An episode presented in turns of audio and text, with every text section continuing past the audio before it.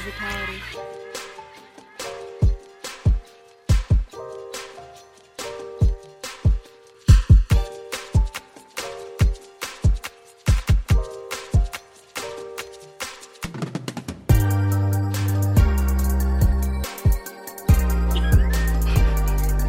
Hey, beautiful people, you know what that time is. This is another episode of Afro Puff and Bubblegum. This is your girl Drea with my beautiful host, Tiffany and Brittany. Hey guys. Let guys. me run, live that down. hey y'all, everybody. If y'all wondering why I dragged that out, because I swear last time Tiffany called us some hoes. I'm like, what? Introducing me and my house. I'm like, we are hoes. I mean, it depends on the day, you know. Brittany like, bitch, that's my pants. All right, don't bring up my past. I'm past that right now. I'm a new woman. Delivered. Right. I'm Delivered. delivered. He's a whole deliberate lie. I'm like, every time I see a picture of him post up with a woman, I'm like, man, you know right now you really want some dick. You ain't not delivered. I don't like men no more. I am the He didn't say men. He said men's. Get it right. He don't like men's no more. He been delivered. I wonder if anybody was burning in that seat looking at that lie. I'm like, you you don't feel kind of hot, sir? You don't feel- Look, do you, boo? And you know what? Segue. So, anywho, this episode, yeah, I ain't got no smooth segue. I'm just gonna get into the shit. Episode five, we're talking about hate watching, the bastardization of black culture, featuring Tyler motherfucking Perry. Yay! Yay. Yay. Gotta drink. Gotta drink after saying that. Right. Sip. So, if you guys don't know what hate watching is, it's the activity of watching a television show or movie while simultaneously hating it. I don't do that for fun though. I don't think I can actually hate watch it. I think I've watched it and wondering how bad it gets. So I'm like, it can't get any worse than this, and I just torture myself sitting through it. Like, goddamn, it did get worse. Why I that to myself? I've done that a couple times. I do that most. I'm usually really guilty with doing that with books, though. Like I'm like, this book can't get that bad, and then next thing you know, oh my gosh, I'm just like, why? And then I'll end up like finishing it like spitefully. I And, do like, that. I'm dealing with that right now. I do that with anime, but like I like to do it when I get like really high, and I'll watch a really bad anime, and I'm like, this shit is garbage, but it's so funny. So Oh my it's gosh, do that with ghost stories. Do that with ghost stories. Ghost but you have to stories. Watch it in the English dub. Oh, That's the one where I said.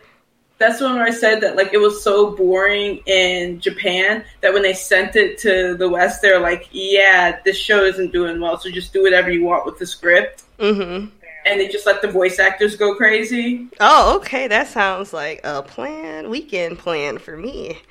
I would do That's that. it. There you go, folks. Get high and uh, watch Ghost Stories, the anime English dub. I wanted to do that shit with cats, but we couldn't find edibles fast enough. Girl, just hit me up next time. I got the plugs. Okay. Damn, so that's why Brittany be looking so chill on her. you funny. You do though. You be like, nothing bothers me. you do be looking like unbothered. Yeah. Because I do. She's like, it's not because I'm high. I'm just. Just really unbothered.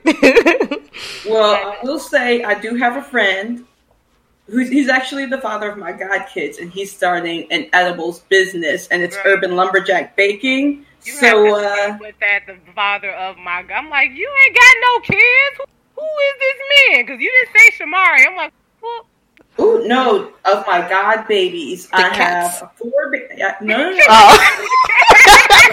Continue, I Tiffany. have, I have four babies. I have my god babies, and they are twins, a boy and a girl. And then I have my fur babies, and those are my kitties. Got it. and I'll say their names. They're Simba and Olive. I thought So, I thought you said Nala. I'm like, I thought her name was Olive. It is Olive. Okay, I wanted to name her not. First, I wanted to name her Kiara to be after Simba's daughter because we she was younger because she's younger than Simba. But Shamari was like, no. For some reason, we could not agree on the name for this cat for like two weeks. She went like a week, about a week without a name, and because we talked about before we got her. So I wanted to name her Kiara. He said no. I wanted to name because her name was originally um, Speedy Gonzalez. Oh, And I was like, well, maybe we could do Speedy. And he was like, no, because she's fast. She'd just be bolting around. And I'm like, what are you doing, cat? Or I'll just be like, Miss Ma'am, what? And then she'll she'll like chirp at me. But um, then I wanted to name her Nala, and Shamari was like, no. And then he was like, let's name her Oliver. And I was like, we could name her Olive, and that's how she got her name. Got it. mm, that makes sense. I'm like, why they named this damn cat Olive? because Nick, my friend Nick, he used to have a cat that he named Sora. But Sora looked his original name was Oliver, and he looked like an Oliver. So Shamari really likes the name Oliver for a cat. And so he started calling her Oliver, and I was just like, no, you can name her Olive. That, that's why her name is Olive. Y'all some Disney hoes, because clearly it's because of Oliver and Great fucking movie, by the way. I love that movie. It's so underrated. Yes, it really is. So underrated. I, Anyway, I think about the um move, the song from the end of the movie. They're like, hoo hoo Ooh, ooh. I'm streetwise. Yeah, that's my that's the I joint. yes, yes, clear Disney hoes. Clearly, we gotta have a Disney episode. Pussies aside, this episode is about Tyler Perry and what the fuck he does with film and media and being a prominent figurehead in Black Hollywood. So I'm gonna just run through these straight facts, no printer. He's a gatekeeper and prominent figure for Black media, and with his abusive childhood. His father was physically abusive. He also was a sexual assault survivor. Church was his escapism, and through comedy, he was able to bring faith into theater, cinemas, and to viewers at home. Cute. So, with that being said, what was your guys' introduction to Tyler Perry? So, for me, it was Madea's Family Reunion, the play. And at the time, I wasn't like really genuinely interested in modern theater. I liked more classic theater, so Phantom of the Opera, um, what was it, Chicago, Carmen. That was stuff like I enjoyed seeing. So seeing something modern was new for me. Mm-hmm. And I actually really liked it because it was funny, and I wasn't used to the idea of a play being funny. I mean, technically, some of Shakespeare's works are supposed to be comedies, but comedy from that genre doesn't mean the same. So to have an actual ha ha comedy, not a happy ending comedy, which is what Shakespeare is, was new. And I really enjoyed, like, I really enjoyed it. I enjoyed the comedy of it. It was something new. It was something refreshing. And, you know, as a Christian, I like that it touched on religion. And I just kept watching the plays, and I would go back and revisit the plays, but I don't like excessive drama. So whenever we got to the songs, I would like fast forward. You like, to- like I'll still do that to this day. If I like pull out Madea's family reunion or Madea goes to jail, I like fast forward through the songs, except for when they sing the old school medley. That was fire. Yeah, that is. Yeah, his plays are not my idealism of a musical. So when they start singing, it's like, mm, Right. musical. And there were so many songs. I'm just like, geez, another one. It felt like every 10 minutes it was another original song being like sung. And I was just like, I can't. It, it took me out, but I'm not a musical person Yes. anyway. So, like, I don't particularly enjoy musicals. So that was really hard for me. Even as a child, I was like, ugh, skip songs. not another song. I like musicals, but I think you're right when you said that his plays can be song heavy. Yes. And then what it is is like they always they always sing they they oversing on top of it. Mm-hmm. So it's mm-hmm. song heavy and they oversing and everybody's in there when they sing and it's just like oh, I'm tired. Bruh. Like if you want a runs contest, you go watch a Tyler Perry play. you are so right about that. More running than the Olympics. I get tired looking at him. I think my first introduction with Tyler Perry was A Diary of a Mad Black Woman, the movie. And I think with maybe the previews, it was drawn out as a comedy. So here I am, 14 years old, going to see a comedy, but instead I see this black woman getting dragged out of a mansion by her husband, and I'm like, oh. By her hair, right? Mm-hmm. I, I don't remember that distinctive details, but like she getting dragged out the house. I'm like, oh, I remember no. seeing that, which is where's the funny grandma? Right, right. it was traumatic. like when I saw that scene, I was just like, oh my god. Like I think I was around the same age when I saw it too, Drea. So definitely get it. I was I was a little older, definitely, because I because I'm a little older than you all. But I remember seeing the scene. I always grew up believing in like happily ever afters. And so I always believed that, yeah, when I get married, that person's going to be the one, and he's going to be special, and we're going to be great. And for me, that's true. But to see on screen a woman kind of go through that same thing where she like appears to have a happily ever after, and it turns out the guy is trash, like that was that was actually kind of traumatic, like you said, because I'm especially to see it happen to like black people. Mm-hmm. It was like a pretty successful black woman, and like by her hair. Like he even grabbed an ankle and pull her. Like I think it was literally by yep. her hair. And you know how black women are about their hair. Exactly. That was definitely a creative choice they did. Yep. I think that'll be the first time I've seen something like that visually with black people.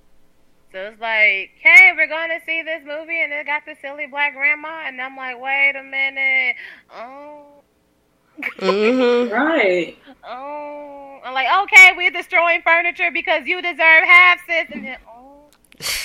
mm-hmm. Yep. Oh. like, like you get quiet when it gets all dramatic because it's like I wasn't signed up for this, but okay. Right. Mm-hmm. Can we get back to the comedy? And I think that's the only reason why I dove into the theater productions and the DVDs because they were more comedy driven. I guess they're more like comedically balanced. Mm-hmm. Even though you still get the over the top dramas that mm-hmm. make you just go, mm. oh, comedy, yay! Mm. And then, like, what the way, you know, movies and plays are, you know, viewed.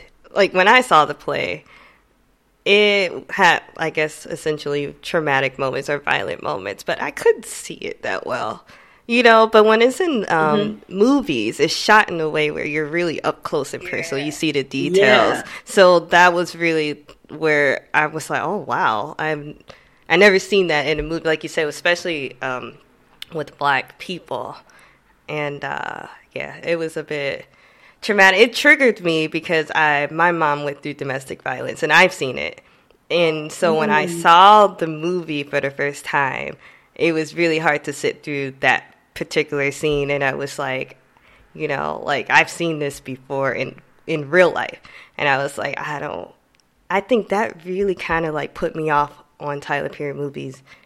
Oh uh, god, that yeah, yeah. Because I can't imagine you're like gonna see funny grandma, and then right. it's like, hey, remember the worst nightmares that you've ever had starring your mother that exactly. you witnessed in real, in real life. Right. Here you go. So that you get to be right there in front. And right there, and I couldn't even like you know I couldn't even look away because I was just like, they're really showing this. But um, my first introduction to Tyler Perry was the play.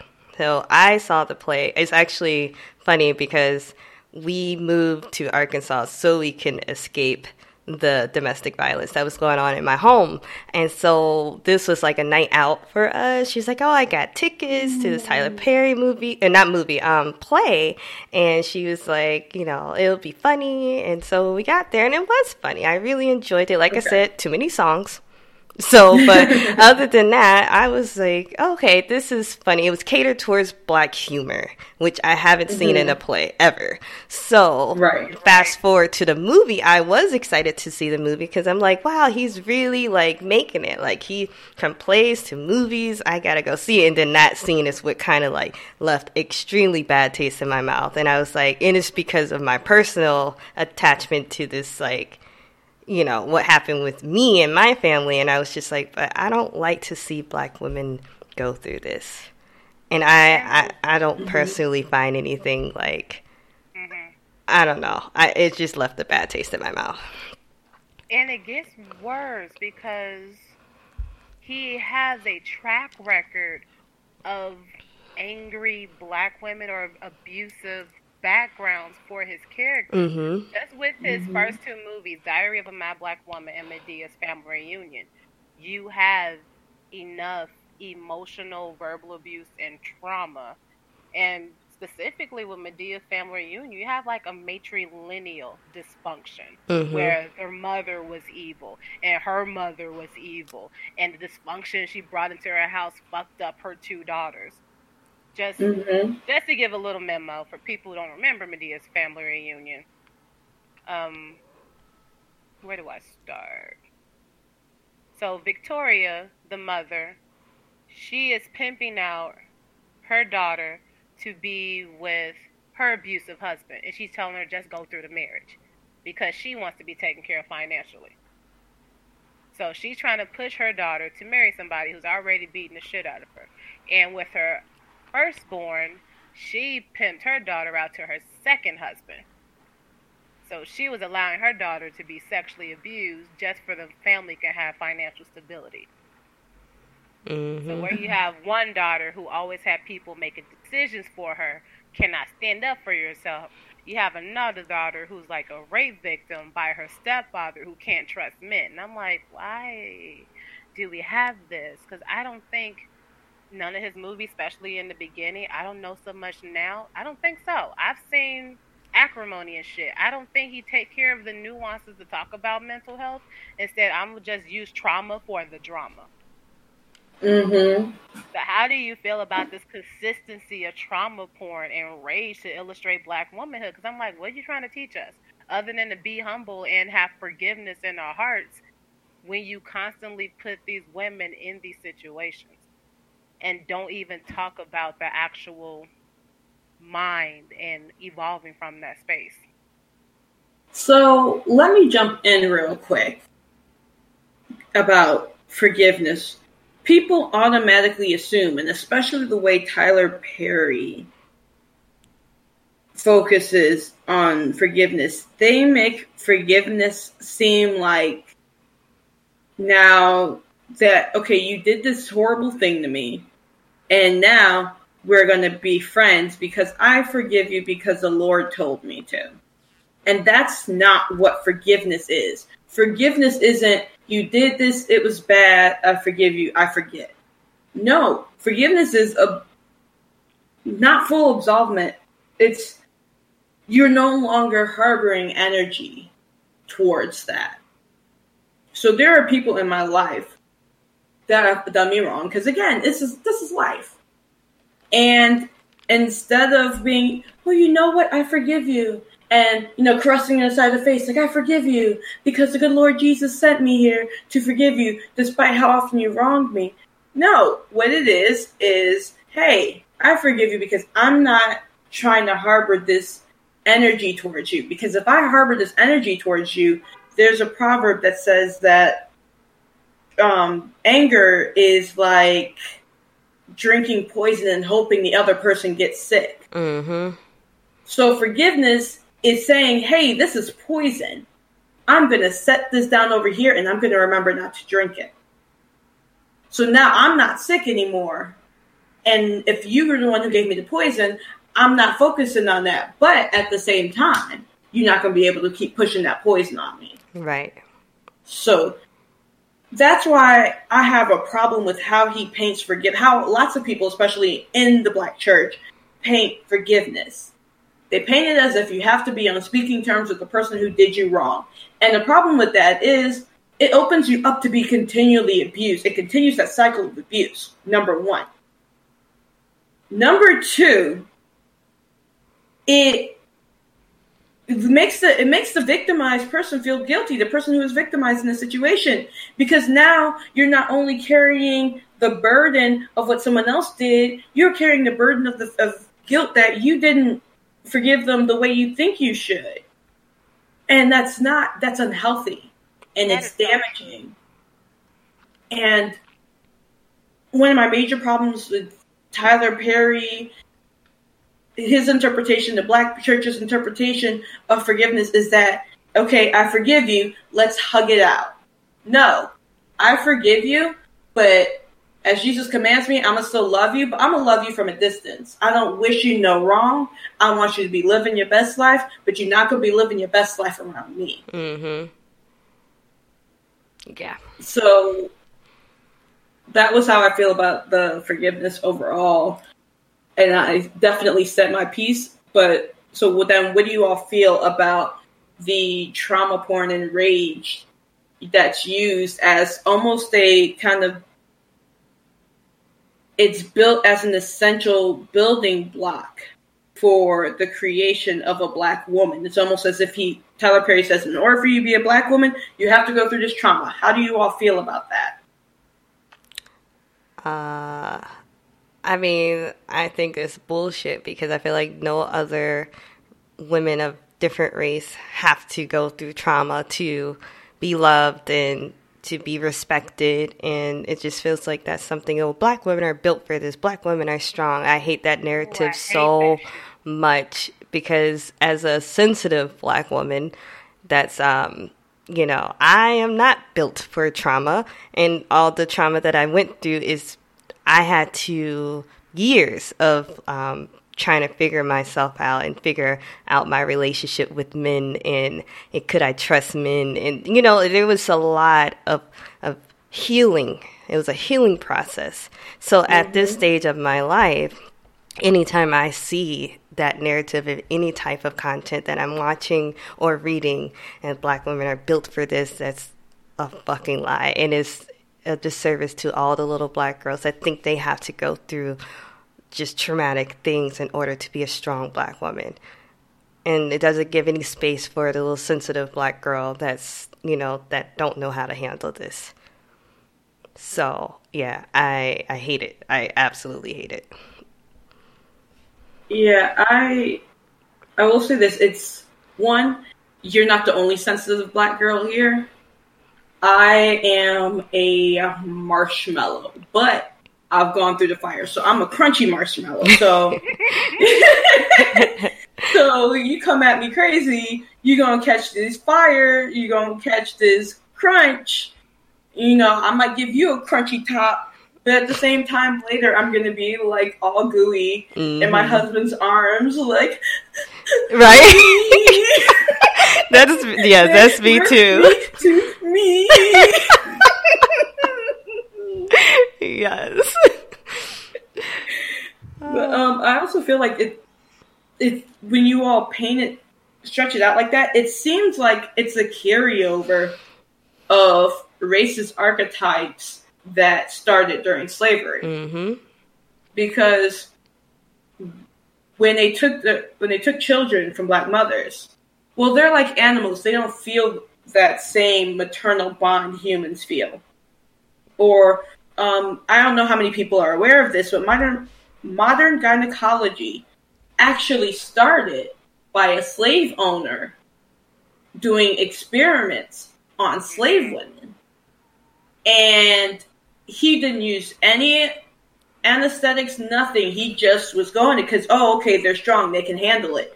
Black pe- people were bred to be strong, so there's always this whole thing of black people are stronger, and it for some reason, the black community took that racist archetype and they only kept it when it comes to black women. Because I don't think that it is that black women are these hyper strong, superhuman strength characters. What I think it is, is that we've had to force ourselves to adapt. And that's why I said I'm a marshmallow. Like I'm naturally sweet, happy, gooey marshmallow. But I've been through this and I've been through that and I've been through the other. And each time, each scar, my skin's gotten tougher. So it's not mm-hmm. that I came into this world, you know, brassy and sassy. I had to embrace me, love me, and then I'm forcing that energy out of me, almost like a force field. Like, this is who I am. And if that force field's too strong for you, well, it is what it is. Because I had to, I had to evolve to be this way. I had to go through what I had to go through to be here, and I'm not going to let you make make me feel ashamed of the person I had to become because of what I had to go through. Right. And what others have done to me. Right. Drea, what do you think? It's one thing to grow from adversary, and it's another to just make that shit seem like a required rite of passage. Mm-hmm. Because mm-hmm. he consistently does it. I understand that back in the day, as a kid, he had watched and listened to the women in his life go through things, and those were his inspiration. Those were the women he was talking to. Those are the women he illustrates. But I'm like, bruh, been how many years? And you still doing that shit? Mm-hmm. mm-hmm. He's not Why? growing. I don't, I don't know. And at, at some point, it just felt like it's a gimmick. Because even with one of his his recent films like Acrimony. This woman was just mental was just angry and then he tried to rationalize it by saying it's mental health issues as if to touch on that because that's the modern terminology we're going with because we're more aware of it. We're not going to actually dive deep into mental health issues. I'm just going to use this to finally rationalize the rage that I've been fueling and all these women I've illustrated throughout the years and it just feels played out. And even while I was researching and thinking about movies that he that ha- has done, I think of Why Did I Get Married, and just seeing all those multitude of characters that has so much issues, and I'm like, why does this have to be our constant representation? Mm-hmm. So like you had Sheila, played by Jill Scott. She's overweight, and she gets on a plane to go on a couples retreat with her husband, and her best friend was invited. And she's too big to sit in one seat. So the flight attendant said, You need to take two of these seats. They had three tickets. And her husband looked at her like, Well, don't look like I'm going to get up. Man, that scene. Oh my God. and he made her drive. Yes Yes. Why he booed up with her friend. I'm like, but why the why we gotta have these same kinds of shit over and over and over? It feels emotionally exhausting that you're gonna get beaten down and trodden by a black man at that. It's always at the hand of a black man at that. Mm-hmm. And then another black man's gonna come up and be the balm to your wound. And then you will heal and then you become a better, softer, smoother woman after peeling off that exterior. Well, like Kimberly Elise, an angry black woman, she had to let go and be soft and let this other man in rather than just hold off and internalize her anger from the last man. And then Sheila, she like physically trimmed off the weight that was holding her back and making her insecure with the help of her new man. I'm like, mm-hmm. I'm like, what is it? What is like? What is the message to black women with what you're saying? Is this like our perversion of a fairy tale? Like, I don't get it. I don't connect to it. So after a while, I have mentally checked out. Like even with his House of Payne, at one point, this one character, I forgot her name, but she was like the wife of the family, you know, wife of mm-hmm. the family, and she was kind of dysfunctional. Yeah, like, she had a drug problem, right? Yes, I don't know. yeah, it was the was nephew. Out. It was okay. So it was the Payne family, and like that was the aunt and uncle, and then their nephew his wife had a crack problem, and then they had a son, and he his son married his girlfriend, and they had a dysfunctional relationship.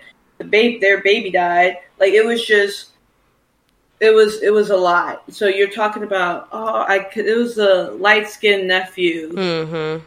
his yeah, I was wife. Calvin. Calvin, yep. Was it or was Calvin the son? Oh man, Calvin. He might have been the son. CJ. Calvin, Calvin the was the son. son. CJ was the nephew. There it was. I wanted to call him Chris. I don't know why. And then CJ had like the dysfunctional ass wife who was there, who wasn't there. I don't know if they were going through a divorce and so she was out the picture and then she was drugged out and then they was getting back together and then some other it's like she was like the catalyst on nearly a lot of their problems. And I'm like, yo, I can't sit through another movie, another show where black women is the catalyst of hardship. We're the harbinger of death. I hmm swear. Even Because- with what? Go ahead. because with CJ, with his wife, who they found, I think they found out she had a drug problem because she almost, because he was a firefighter. Did she almost burn down the house? I think Mhm. she did burn down the house. hmm And then with the um, with the with Calvin with his wife, the baby I think died of smoke inhalation or something like that because there was like some sort of fire there too. So first off, how many fires are you having in your home? Secondly, why why are black women in the harbinger of death? Why? And just kind of to go back to what you had mentioned, I had never seen Why Did I Get Married? And you were describing that scene with Jill Scott. First of all, Jill Scott is gorgeous. Gorgeous. Absolutely gorgeous. And the and for her, I don't know if that was her first movie role, but it was like a prominent movie role. I'm like, Mhm. that's what you're gonna do to Jill though? I would have read that script and be like, absolutely not. And walked out. right. I think the not. right. Here's what burned me because I, I had checked out a minute after you had described this scene. The whole thing where her her husband made her get off and drive. yes. Get off the plane. Yep. My dad, the man of the cloth, as rigid as they come. I I get a lot of my personality from my father. I am my father's child. And the way my father is, God comes first, his wife is second, and the reason he'll tell everybody because the Bible says that my wife is the only person that I am one with. I don't care what you say to my father or what you do to my father as long as it's not against my if it's against him you, you know what he'll handle it with grace but if against my mother you can't tell that man anything about my mother hmm he he will go to the mat over my mother and so that's when i see a marriage or when i think of marriage that is what i expect Right. so for me, I'm blessed. That's what I have. Because Shamari and I, again, we're a new, we're a newlywed couple still. It's been through, it's not even been three years yet. But Shamari has had to go to the mat for me, time after time. And now folks know Tiffany Shamari is one word. hmm So to hear a man A to, he, husband. to see a, a not take care of his wife, and not only that, but like wound her. hmm That sent me through the roof. That's why I didn't say anything because I was like, I was so angry, and I didn't even see the movie. I just heard you retell it, Yeah. and it just you stood before God and your loved ones and said that right there. That is the woman who I am joining my soul with for the rest of eternity. And then you want to call her fat and kick her off a plane and have and that's even before we get because obviously if you could do all that you could cheat on her. So that's before we get into the cheating. But to break her down and to wear at her personhood, I'll be honest, I'd much rather you cheat right. because Like Because gonna drag it's- down my self esteem, nigga. Just cheat. Right. well, and well, and I know my husband's never going to cheat, so I'm not worried about it. But here's the way I feel about it: if you're cheating on me, the problem is you. Mhm. But if you wear at my mentality like that, you can make me think that the problem is me. And here I am, not only trying to fulfill my role as wife to you, but I'm wondering why I'm not good enough for you. Girl. And I'm questioning whether or not I'm holding my covenant with the Lord in the right light. Mm, no. Girl, no, no. Tyler Perry movie. Like, picture it. Jill Scott, just she's thicker than she normally is thick. And I'm like, I know you didn't put this beautiful, thick ass woman to be in this tragic ass role. So she's in the car. She's like, I'm driving through these mountains to fix my marriage. And so she's Girl, I would've left herself to go up the mountaintop to save her marriage after her husband told her that he wasn't getting off this plane for her fat behind. Whew, girl. Bye. And you I would've left him on the plane. Get off either. I would have drove to the nearest resort. I would have got my nails, my feet done, cried to a bottle Yeah. of wine, Mhm. read some. Ah, And got the divorce papers. He'll be seeing them divorce papers when you come back from the trip.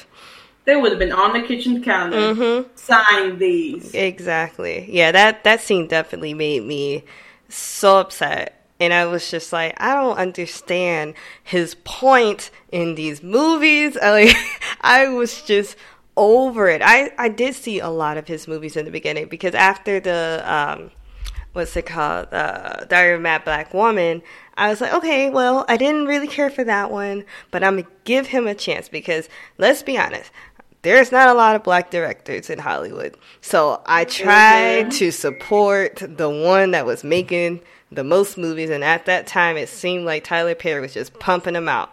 And so I was like, I'm gonna go see it, and every single one. And Why Did I Get Married was probably I wouldn't say the worst one, Diary of a Mad Black One, was probably the worst one for me. But Why Did I Get Married made me look at marriage so differently. Like, I was like, I don't know if I ever want to get married. It made me look at black men differently because all the stuff that I went through and my mom went through were black men. So it was just like, it was connecting this it was connecting the dots for me and I was like I don't want to become like I don't like black guys because of these movies and my personal situations. But he was not helping. Like he mm. was oh my god. I was like I Angela and like how she, he portrayed her as this loud woman. I was just like okay, so what if she's loud? I got aunties that are loud, but it, the the storyline, right? I'm the loud auntie. I can be loud when you know I got a couple drinks in me, so it, there ain't nothing wrong with being loud. So I was just like, is he trying to say that this is a bad thing that she's loud? But Like- yes, it's as if they were just milking the ghetto loud black woman who Mhm. always nagged. Marcus, Marcus, Marcus, Marcus, Marcus. Like that woman is literally typecast to be the same character Mm-hmm. in literally no matter what movie she plays. And even watching her, it's like, yo, she's so vile that you make Marcus look innocent. Yes. Because Marcus had had an affair. And he even slept with somebody. And he thinks that he had STI from sleeping around with his baby mama. But come to find out, Angela's the reason that he got an STI. She's like, I got it from so and so. I was waiting for you to say something. Oh my god. And I burned you. And then he chokes her out. And I'm like, what the fuck is this shit? And then the woman Tyler Perry is with, she got a tube tied secretly because she didn't want to have another baby. Okay, Uh, yeah. Uh. And then he felt so portrayed, like we supposed to talk about this. We married, and she's like, "But it's my body," and I'm like, Low key, they should have talked. As a married woman, you do need to talk about it, but at the end of the day, it's your say. Like, what I do, like Shamari already knows that. What I do with my body, that's up to me. Now, we have agreed to certain recourse, like if we get into, get into certain circumstances, we are, um, I'm sorry, I'm stuttering because I'm still, I'm, I'm still mad about that scene with Jill Scott, and I got another point that I want to make. Like you don't understand. Like I'm, I'm so mad. I'm sweating right now. Like, I'm, but um, but oh, I lost my train of thought real quick. What was I gonna say? "We're talking about babies." Oh yeah, but like So Shamari already knows that like we, we have these plans and he knows at the end of the day it's what I'm comfortable with. So really I just like you know, you just have to have that open relationship and that or that open communication within the relationship.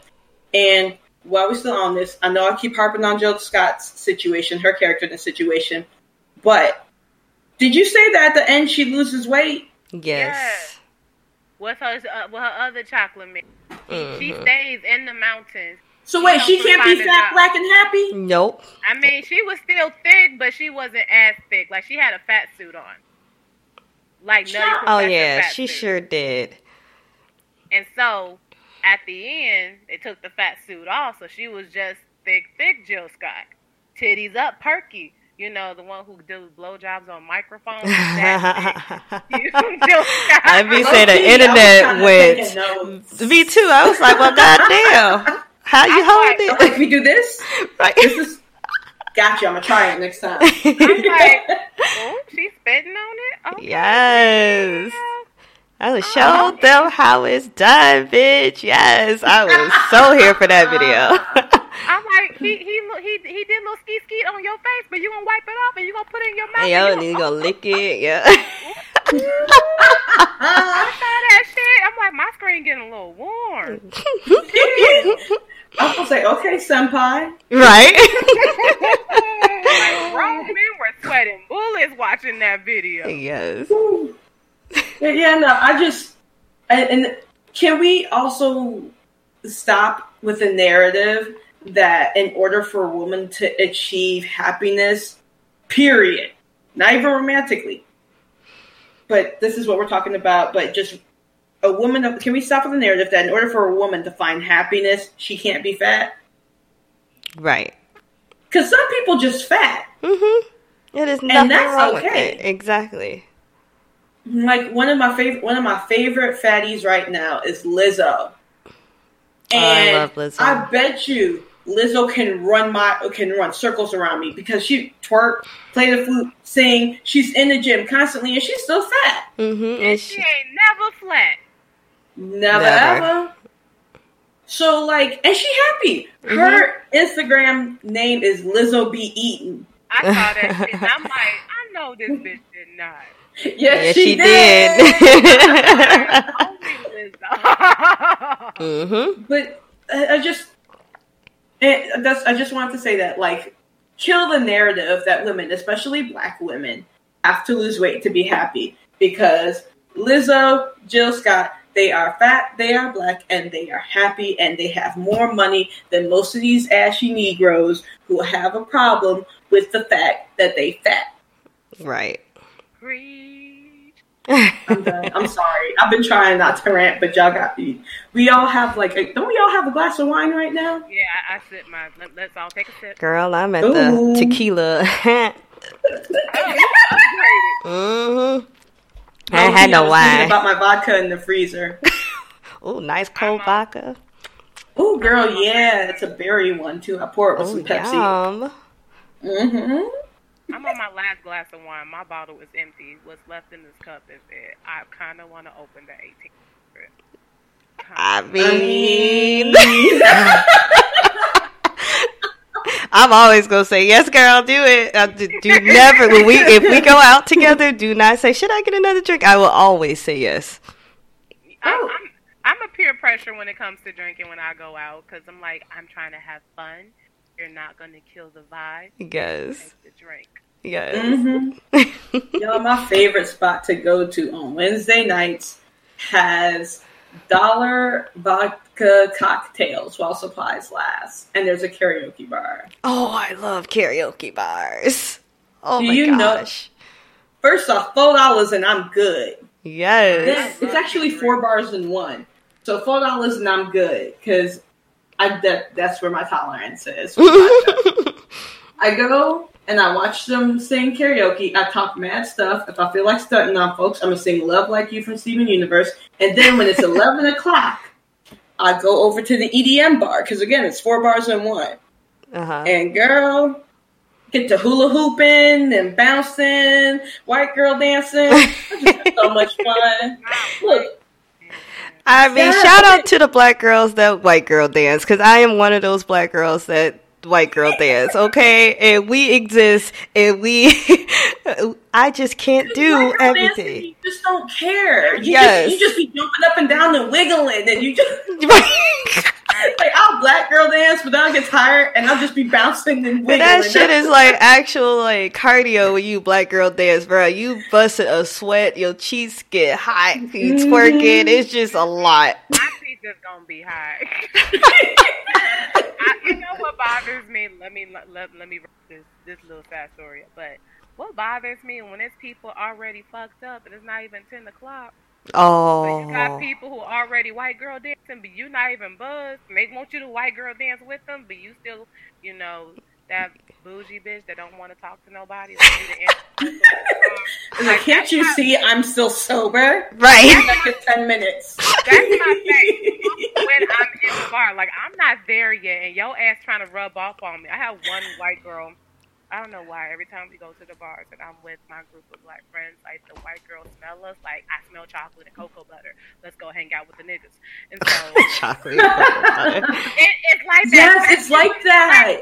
When you have black men with you, they're like, I smell big black dick. Let's go hang out with the niggas. And I'm like, It's it is like that. It is like that because like sorry to detract real quick, but like I have a friend who's like really he's a really attractive black guy, like dark skinned black guy, and every time you go out with him, especially to that bar I was talking about, the white girls, like where do you come from? It's like they come from the walls. They can smell BBD. They like bats. They just come Yep. out the crap Yep. be like, hey, y'all, I could twerk too, but they were already fucked up. And so this woman, of course, because black girl bodies are highly fetish, she's talking about me and my cousin as Mhm. a titty, so we both got fat asses. Like, I wish I had a booty like you. And me, I'm not there yet, so I'm already mean mug. And so she was trying to dance, white girl dance, titty to titty to me, and I'm looking at her like, bitch. And then she said, you know, she looked like she would punch me in the face. And I'm like, bitch, I'm glad you caught the vibe. I'm glad you caught the vibe. Because I'm not As long as you know. Like, let me get the drinks in. Let me be at your level before you come at me. Don't come at me prematurely because I'm not friendly at that point. mm-hmm. But a titty rub It's over thing? Yes, titty rub in, like titty to titties bouncing and shit like, and I'm like, I don't do that. No, keep your titties to yourself. I'm, Like, I'm let- sorry. let me be white girl wasted to get to that point. I've, I have been white girl wasted before. Like I've never blacked out. No, I've only gotten sick once, and that was because I worked in a restaurant and like my I had once you work a certain amount of hours, you're supposed to get breaks. But like he wouldn't my boss wouldn't let me get a break. I um he wouldn't let me get my meal because you can have one meal on the clock, it's fifty percent off. He wouldn't let me get my on the clock meal even if I stayed there to eat and I had a party to go to. So I went, got white girl wasted, came home, and I was laying in the bed, and the whole room went sideways. I'm like, oh no! I never went that far. really? It's because I didn't eat. No. You have to. And Drea eats and she have water bottles on stack. Drea is like the den mother. Even in college, you have no moment like that. You know what? I commuted, so it's not like I stayed in the area. Oh, okay. I stayed in a So- dorm, so It's yeah. like, hey y'all, key key key. I gotta catch that metro. I gotta go home. hmm I can't stay over here. But you know, I've gotten drunk, but anytime I've gotten drunk, it's always with my brother. I don't know what's with him and his homies. No, these niggas drink. That's why they drink hard ass, dark ass liquor. They will pick Hennessy. They will have D'USSÉ, and I hate all of that shit. But mama ain't raised no bitch. I get Gosh. fucked up. Yeah, That's she said funny. Hennessy, and it reminded me of the last time I had went to that bar. We, there's another bar. It's like actually like a strip of bars, and we went from the one with four because when my girls had went to the one next door. So I left and went there to say bye, and of course we ended up dancing. And there was this real, real little short girl. It was her birthday. She had a bottle of Hennessy, and she wanted to pour some in my mouth, and I was, you know. Dry the boat. so I did, but she well, the problem was she was so short. I Oh. it was like on my chin. You had Like, I to had to- propose and get on one knee just to get a drink. right? I had to like propose to her, like, "Will you intoxicate me?" Oh gosh, that was fun. That Tyler was. Perry is not. Continue. Where are we at? Like on the Okay. Oh, I'm gonna fast forward through the shit. I will get to the most important parts. Like, no writers room? yes. So, like, like what? Like him not having a writer's room. Like y'all, every everybody who listens to this shit, you probably have seen that clip of I'm about to say R. Kelly, Lord bless him, Tyler Perry with his camera showing like about 16 scripts that he wrote in like a matter of months by himself. I do this by myself. You know, the moral of the story is work ethic. And I'm like, but nigga, that's why your story's been tired since House of Payne. Okay, so I started laughing because in my mind, I'm like, he ain't write all of them scripts. He wrote one script and then whited out at half the pages and then went back and filled in the blanks like it was Mad Libs. I can totally see him doing something like that. He ain't writing all that. Like an adjective, a verb. Shit, trying to switch it up. That's this black woman was uh, shuffles around the bucket, abused by shuffles around, and ex Look out. shuffles around. Love her. All right, this next We next should do woman was. that shit. We should make a Tyler Perry. Yes. Oh Tyler Oh Perry Mad my god. That is so fun. We should do it. Oh my god. I'm Tyler Perry Mad Lib. oh yeah, so okay, so we're gonna do this. Followers, if you're if interact with us on social media, on Twitter, Afropuff at Afropuffs and Magic, because Afropuffs and Bubblegum is too long. On Instagram, Afropuffs and Bubblegum, and of course on Facebook, Afropuffs and Bubblegum. And we will get a Tyler Perry Mad Lib going with your help. Oh, this would be the greatest Tyler Perry script to have ever been copy pasted. Are y'all gonna be petty enough and tag his ass on Instagram? Like, look what we did, bro. You know, I hope none of us hope to get a job with him. Are you that bold? And we Trying to. oh gosh, no. I'm I'm honestly I'm I know it sounds terrible, but I'm not. But then again, his writers room post shows that he's not trying to work with us. Right, And I true. don't mean just like Right. the three of us. I mean like other black people. He's not trying to work with us within the creative sense uh, when it comes to the behind the scenes stuff. hmm He wants us on the screen. He wants our faces. He doesn't want our minds. He doesn't want our experiences. He Right. wants the experiences that he wants for us and our faces behind it. That's it. That's all. Because honestly, I really believe that when he started, he was about the community. He was for the community. That's why Madea was so dynamic because everybody have somebody like Madea in their family. hmm Pray for my future children and all other progeny because that will be me.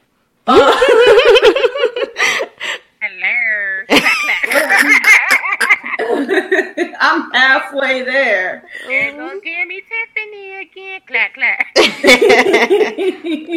what you mean, Gammy? I'm go-go. But, um, I think that's actually an African way of saying grandma. I forget which culture, but yeah, go-go. So I'm gonna, hold, I'm gonna put that in my back pocket. It is. hmm But um, like he, that's what. But that was important because these are real characters, and the traumas that he had on gr- on screen, he talked about them. He didn't show them, and Mhm. that was important because a lot of people were saying, um, it's good that he did this because these things happen. And yes, it does. But here's where the problem is. He talks about them, but he doesn't address the problem That's he doesn't problem. say he doesn't say hey men let's be better hey men don't abuse hey women you've gone through this trauma here's how you heal from it he just runs with it I don't think he has the nuances or the range to talk about that though. And I'm sick of men who makes profit off of only talking to about half of the population. Yes. How the hell you Mhm. have a whole career only addressing women? Right. And as a black man, I would think that you would be able to, you know, give some type of advice or show that like, hey, let's do better as black men to our black women. But it's never like that. Really. Like, where's the red table talk from men? Or does Jada Pinkett Smith gotta heal everybody? Where is the Iyanla? Ayana. Where is that? Fix your life. Where is that? Who is that? Right. Instead, we got Steve Harvey talking dressing women. You got Tyler Perry addressing exclusively women. Like, why? And then I'm like, baby, who told you that you have the range to address us? Because looking at sisters, I don't think you do. you don't, and it's always the craziest stuff. Like, well, you know, a man's going to appreciate your natural beauty, so this is how you do makeup. Or uh, he's going to love to play with your hair. Your hair is a virtue, but it needs to be real, and it can't have colors, and it can't be like it, it has to be natural beauty, but it has to have a good curl to it. And you know, don't straighten right. it out because that's the white man's thing. But you know, just make sure it's not nappy. Like right. That and reminds me of Hotep who talking about who would show pictures like this is what the natural looks look like. Like they don't know what a highlighter is. Like that bitch got face done. Mm-hmm. Right, face beat. Mm-hmm. Gorgeous. That's that's highlighter right there. Right, she baked a little, a little bit. Right, her eyebrows done. right. Like, my eyebrows naturally bushy. I don't know about y'all. Oh, I, I have like them, thick though. eyebrows. Yes. I don't art shit. I don't like pain. I don't. I don't care. I don't think beauty equals pain, so I don't go through that shit. So I, I used to do it myself but then I got lazy, and now all of a sudden it's in. And I remember like a couple years ago, I had sent my mom a picture of my eye makeup. I had done this like really intricate black and white eye makeup, and she was like, "Oh, did you get your eyebrows done? They look nice." And I'm like, "These are the eyebrows you gave me." Thanks, mom. right. I tried to thread my own chin. That shit was painful. I'm like, "Fuck this shit. Give me the nail slap, slap, slap." Girl, no, I'll just I just be plucking chin hairs. I can't do it. My hairs are too fine, so it slipped through the tweezers. So it's like you're plucking it five times just to get it out. Who uses tweezers? I just be grabbing. You grab it. You can. Girl. It's too fine. I tell it slips. It's real. Mine is really fine too, but like.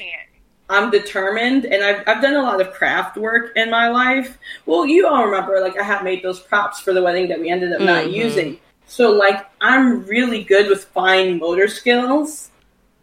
So that's why I don't mind like using my nails and you know. And it always comes around when it's that time of the month. It's just like chin hair, and I'm like, why? Womanhood. Nobody wants you. I'm not about to be rubbing beards with my husband. I mean, silly. obviously, it's not that bad. Right. If I don't pick it, you're not going to see it. But still. Like two Brillo pads just rubbing against. You funny. it's but for me, it's my eyebrows. My eyebrows grow back so thick, and so like I I don't like paint either, Drea. So I go every two or three months. But when I go, like the ladies are always like, "When was the last time you were here?" And I'm like, I know, I know, it's bad. It is usually like ten times worse because I have so much hair, and my my hair is not fine. My hair is very thick and coarse, and my eyebrows are really like straight and dark. So I feel mm-hmm. all that shit, and I'm just like, I hate this. And I'm like two seconds from just saying, "Fuck it, I'm growing hair everywhere, bro." I got like one one piece of hair on my on my stomach, and it's so long, and it's so dark, and it's so thick, and I have to cut that shit every two months. I was like, why? It's so weird. I'm like, you know what? Aaron still love me anyway. I love myself. I don't care about right. it. Right. like my man gonna get this carpet burning. Exactly. And, hello. Yes. Look, the last time I shaved my legs was because I went to a water park. and that was what in December. I got my winter coat still in. That that stuff grew back Probably don't care. He like, look, as long as you ain't got more hair than me, and I, I don't. I really don't. I shaved I mean, my leg once, and I just felt too naked. Like the sheets was just cuddling me on a whole different level. But I like that. Uh uh-uh. uh It just felt like my blanket, like, hey girl, hey, what? Like, I, like swiggity swiggity coming for that. Hey, like it's too close. What you want, baby? I'm like, I need some resistance. You silly. it's not chocolate. I don't think you can really see it, so that's the benefit of not being light skinned. That is true. it in, why don't you? You see that shadow from a distance. Like, man. Yeah, I'm not. even- Well, it depends on who you ask whether or not I'm light skinned. I really don't care. But you, you, you can see my hair when I have body hair. You look at like an exception. I of, would like, consider you, You can on it. the lighter end. I would definitely say you're light skinned, but you know, like you said, it depends on who you ask. So some people, you know, Girl, that mess don't even. it don't matter. Black Exactly. I'm like black. exactly. I was like, we all black though, so it's all it's all good. Boom. So while we talk about black folks, getting back on this nigga Tyler Perry. So Can we not get on him? He just not my type. not li- like when they when they aired it out that he has a son. I'm re- he was blinking. What'd you say, I Jaya? mean, like Tyler Perry has a son, so when I found out that he had a kid, I'm like, he's fucked. Girl, this is news to me. This man has a son. Yeah, he's like This- doing the Drake. He's hiding the world from his son. Girl, we ain't never seen this baby, but apparently, yes. it's a baby. I mean, I'm sure it's a toddler by now. but, you know. What? He had sex with a woman? Stop it! Get out! Girl, stop. You sure he just was a donated sperm, girl? Girl, nah. He thought, I think he had a quote unquote girlfriend. I'm like, you had sex out of wedlock? Right, ooh, because he really be tearing apart single mothers and his stuff. Mm. Like, Mhm. And and he made one. Yep. Like, Madea's out here getting women pregnant and you didn't marry Madea. It's like all the Christian values just pulled up, and I'm like, mm. Mm, You know mm, what? You're a mm, mm. moralistic guy, and you got slipped up. Where you like, you know, Usher, and you got, you know, like, you got caught up. Slipped up, slipped in. Hey man, what the hell like doing? That's what it made for. Probably. I could see that. But see, that's what gets me though, because you have men who, you know, again, like Tyler Perry, Steve Harvey, um, you know, that try to protect the virtuousness of one of black womanhood, and then they have these guys in the world who just out there parroting that mess that I actually find to be mentally abusive, but we'll get to that in a minute. And they're out here like, oh, you need to be virtuous, but let me go ahead and get these pumps in. And then like they're like, oh, I'm not dating a woman with a child, but you just created a woman with a child. like she didn't have a child before you. Mm. But now you're gonna talk Mm-mm-mm. about man, and then you want to be on Facebook trying to make yourself look good in front of your new girl, talking about some. Let me see my son at 3 a.m. in the morning. Like, why won't you let me see my son? Because you done left the son the past three months when you're supposed to pick him up on weekends. First He's still all- waiting to go to his little league game. What are you doing? First of all, it's 3 a.m. in the motherfucking morning. Your son only seen the back of his eyelids. Get the fuck off my phone. I Right. Facebook post 11, 11 p.m. Let me see. Son, nigga, if you call me that late, I'm gonna cuss your ass out. Mm-hmm. I'm ain't answering. First, g- girl, you right. I probably would. I'll ha- answer, hang up just to decline the phone. right. Throw my phone across the room, wake up mad, wondering why my phone shattered. And then first ones be like, I take care of my son, beating on their chest. And I was like, you bought him Jordans once. Phew, girl. you brought your infant Timberland. Right. And he gonna grow out of it like fucking two months or shit. Tomorrow. right. right. Buy him in the wrong size. Let me stop. Yes. Obviously, not all baby daddies are like this. This is obvious, but um, it is it is a prevalent sight that a lot of women I know of who do have children and aren't with the children's fathers. It's, it's what they it's what they go through. Yep. Ooh, but the question before we got caught up that yes, Tyler Perry's a father now. Do you think he's really doing this shit for the culture or for his own ego? Because I was reading, I was watching an interview, and how he responded to the responses of his grand opening of his studios. And he's like, I feel so humble. People said this means so much to them to see something like this happening, but you ain't got nobody in your writers' room. You had a problem when writers were unionizing. So are you Mhm. really trying to do this for the culture, or do you just need to be the face of it? Mm. Do you need to be the one that have to be groundbreaker? Do you, are you trying to immortalize your name, or are you trying to benef- do something that benefits the black community? I do think at this point in his career, it's for him. I feel that in the beginning, he wanted to still, uh, tell stories, black stories that are often overlooked or viewed as not worthy of being in cinema.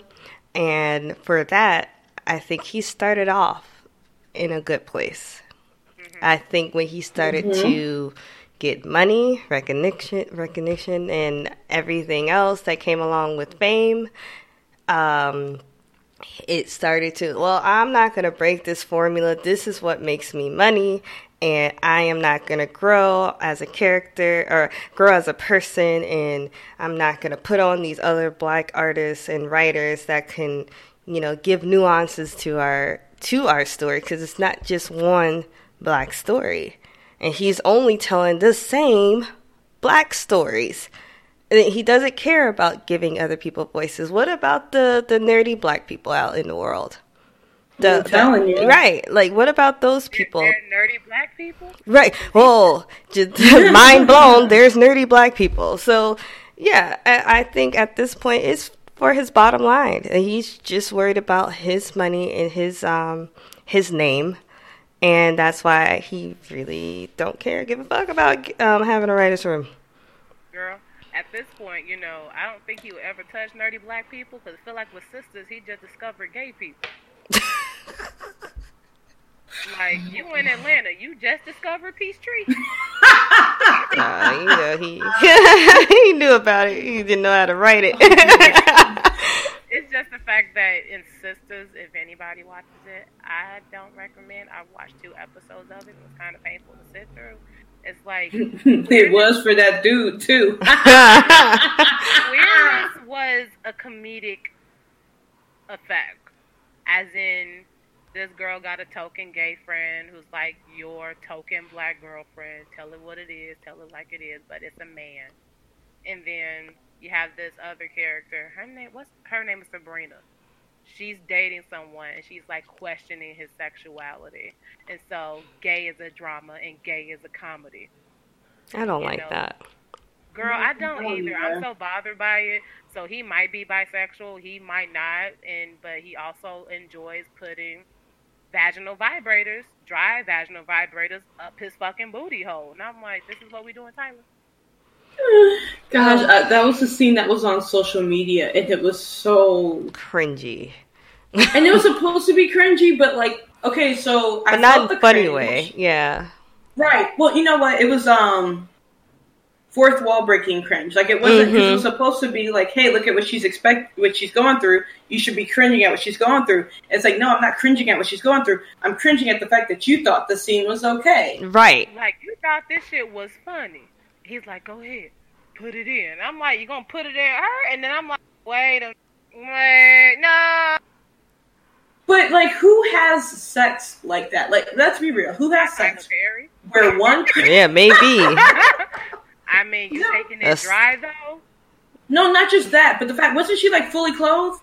yeah. girl. You know So she's fully clothed with a whole naked man on her. On top of her, yeah. he's not really like he didn't look aroused and you know i've been married a little while so i kind of know what an aroused man looks like and he didn't look aroused it looked like he was trying to do like a dare like go ahead go ahead fit in fit in and it's just like that's not do you know how to have the sex and it's not the sex. look i'm i'm awkward i am so awkward when i try to like flirt with my husband fire. Like, do you know what the sex is? The vibrator did not go up the anus. not that one and not without lube right. Not dry. I dry. saw that shit. I'm like, so much is here. Clearly, this man probably never been to a sack store. You never did this shit. Why are you doing this for shits and giggles and laughs? I'm like, now we're laughing at by men for jokes. Right. Well, and you know what? Some straight men like having their prostate Mhm. like massaged You because right. that's because that's a sensitive area. So now You're you're turning right. it into like a homophobic thing, and right. like, can you We're bad. imagine like being a man who is watching a show for whatever reason? Say you with your friends, whatever, and they turn it on because it's a new Tyler Perry. Haven't you seen it? and you get to that scene and you're straight but you like prostate simulation or you're bi and now you're afraid that biphobia is going to which is a real thing which is it angers me because bi people get it from straight folks and they get it from Gay gay folks. folks, Mhm. and i'm just like one of y'all need to realize well especially i get kind of annoyed when gay people have biphobia it's like you don't understand that Right. it for real. But anyway, so now you have these men out here who think that they're less than because they like what they like, and they're not. Sex is a spectrum. There are Mhm. a variety of things that people like, and here you are choreographing it poorly, and then making it seem like it's a it's a joke. And that's the other thing I didn't like is as if to insinuate that black women are naturally biphobic because that is Sabrina's conflict is that she likes this man and you thought the whole drama was to be the fact that he has a son and a ba- crazy baby mama. No, the plot twist is he might actually like men too. What you gonna do, sis? And you know what? That was a criticism I had with the uh, Issa Rae Insecure. Was uh, Molly's character having that big problem with uh, one of the guys she was dating uh, having one gay experience, and he was like, "Yeah, it was one, and uh, you know, but I like women now," and like it was just too much emphasis on the fact that she was like, well, I don't know, he might be gay, and I don't want to deal with any type of gay guy or bi guy. And I was just like, all right, Issa, like, come on, like, I, I'm, I'm kind of over this narrative, and I'm tired of like seeing this with like black women being so biphobic with, you know, just in media. And then when I, s- now that you're saying that that's happening, that happened in Sisters, I'm just like, I, I don't. I don't want to see that shit. Like that's not always the case for black women. I don't give So a I fuck. I don't know if I got that far On top of into. that- Oh, I'm so sorry, Tiffany. That's okay.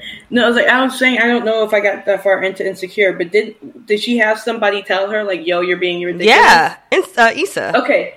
Okay, as long as she had that balance, I'm kind of okay with that because they're addressing it. It doesn't sound like in Sisters it's addressing it. Because here's my thing: if I am a straight woman and I'm with a man, hmm? I don't know if they will address it. no, they won't. because that's her whole drama. And I'm like, first of all, for a show, then again, I thought the show was geared towards black millennials. So I'm like, yo, why is this how you want to direct this? You know, but then the actual storyline is about these black women and their love lives. So now you have all these black women, and it's pretty much male centered vision. That's because he doesn't. He's not a black woman. He doesn't know what black women go through. And that's what- it's just so irritating. I'm like, goddamn, I'm seeing one woman, two women with married men. You got that one with the possible bisexual man. I'm like, why is our narrative so male centered? And then you want to bring this additional shit on top of it? Cancel it. Cancel. But like, say okay, because I'm a, I'm a straight woman, but like, say I'm in a relationship with a guy and he and it's like an insecure.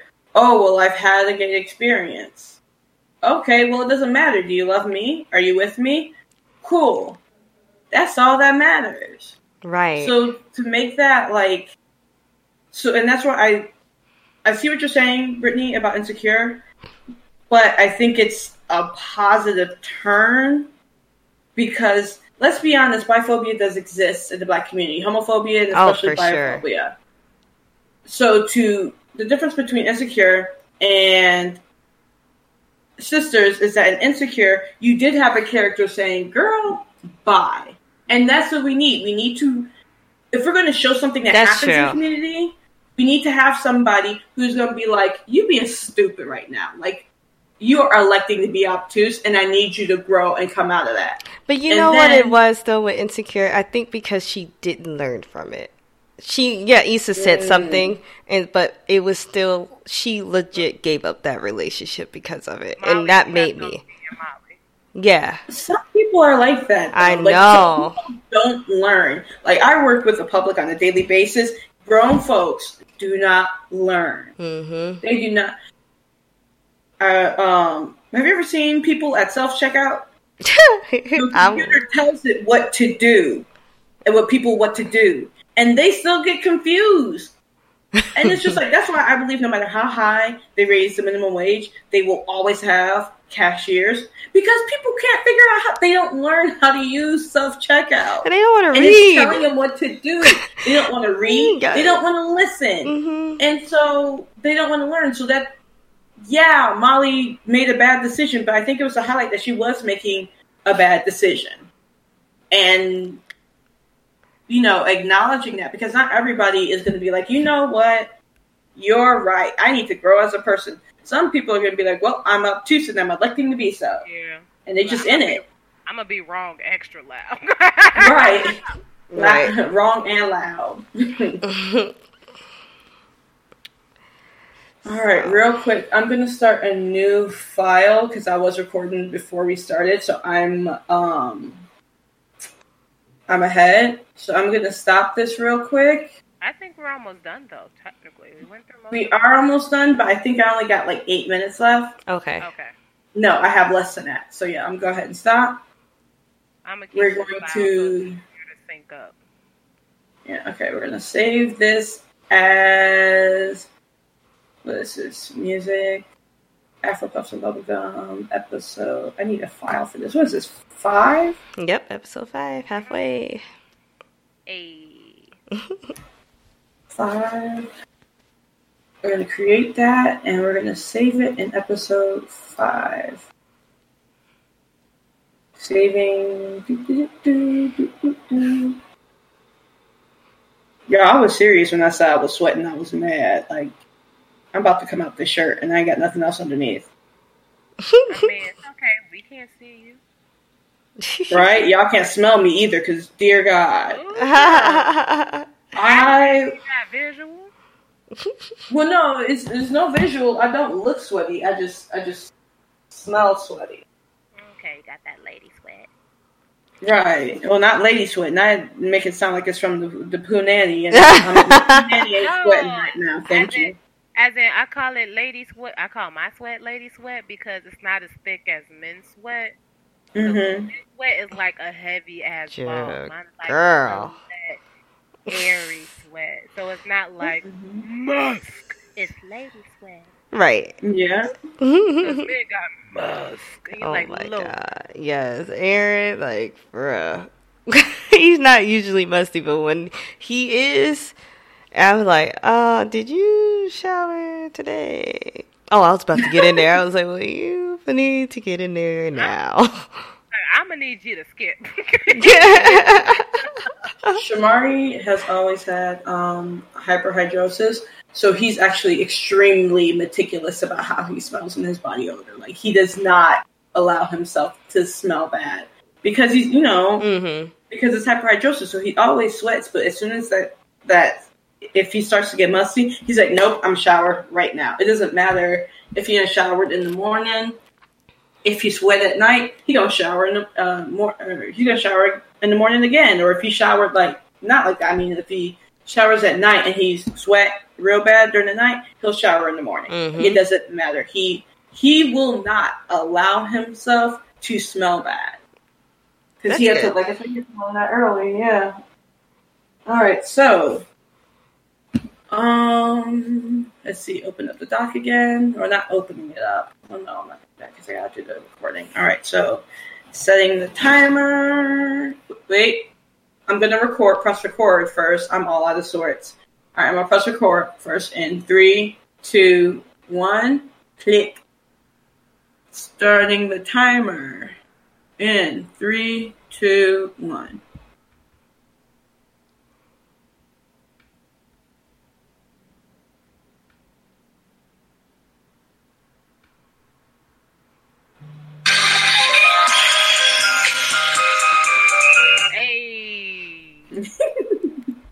Know, know, when I first heard that alarm go off, I was about to go renounce all of Ice Cube, including Friday. like, man, I don't know about Friday. It was good. Oh, Friday was amazing. Black classic over there. like even Friday. Oh gosh. So what's hilarious about Friday is I used to work in the food service industry. I worked in, and it was um I worked with a predominantly black crew. And growing up, my parents would not let me watch anything that was hood because they didn't want me to think that that was the way, the only way black people could be. That we could only be hood, we could only be ghetto. So a lot of the black people movies that were out in the 90s, I didn't get to watch. So I went. No, the other day. No, not the other day. I think it was like last year, a year before. Shamari found out I hadn't seen Leprechaun. I hadn't seen Friday. Any of the Fridays. Um, there's a couple other ones I hadn't seen. I had seen Coming to America. My parents let me see that. But um, so he had me watch Friday, and I was so mad because I realized that my entire time working at that one restaurant was one long Friday reference. Everything everybody said almost was a Friday reference, and I'm like, what? oh, you missed the opportunity. like, I, Oh no, that's I- not I the worst missed now. opportunity. Right, it's like I get it now. So no, here's the worst missed opportunity. you know what? So, No tea, no shade. I think you told this story before. what the one about Craig? Yes. oh yeah. I think I did, but did we record that story? Yes, I think we did because we had a whole laugh.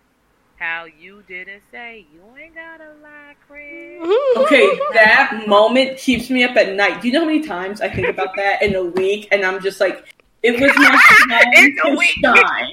yeah, I was not expecting that. Well, okay, okay, because I don't think about it every day, but at least once or twice a week, I'm like, dang, man. She gonna go to sleep tomorrow. She gonna be like, I didn't say it. Right. Picking her covers.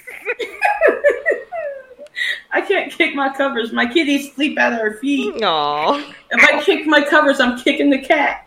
you kicking the pussy. So she'd be like, instead, she's like, man, I didn't get meow. Oh, I'm sorry. That's what it would sound like too. like. you just bust the pussy out the bed.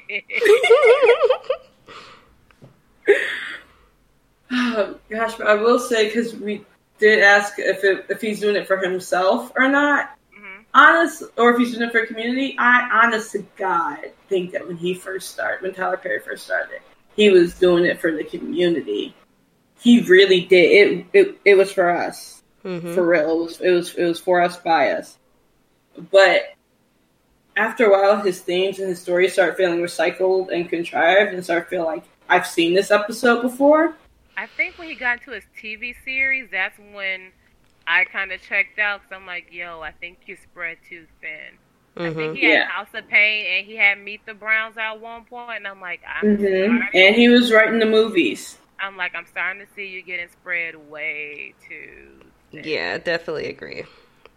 But what made it worse was that as he started producing more of these Hollywood films that were supposed to be stories about us, they went from being stories about us to being stories that white people think happen to us. Mm-hmm. And that's Give an when example.